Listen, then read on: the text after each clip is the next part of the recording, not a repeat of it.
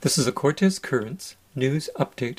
Donations to the Rainbow Ridge Affordable Housing Project on Cortes Island have reached the point that all loans can now be repaid.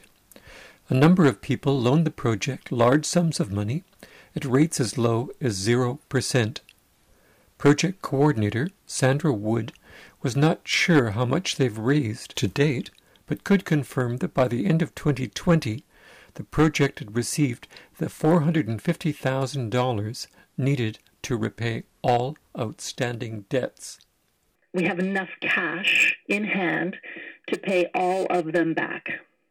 There was never a mortgage on the Rainbow Ridge land. We bought the land outright with the money the local people had loaned us. So it wasn't a mortgage, it was local loans combined with local cash that was donated that enabled us to buy that property. So now what I'm saying is we have no debt on the Rainbow Ridge property. Wood said they still have some money left over for construction and, on top of that, are still waiting for the BC Housing Grant and project funding to be approved.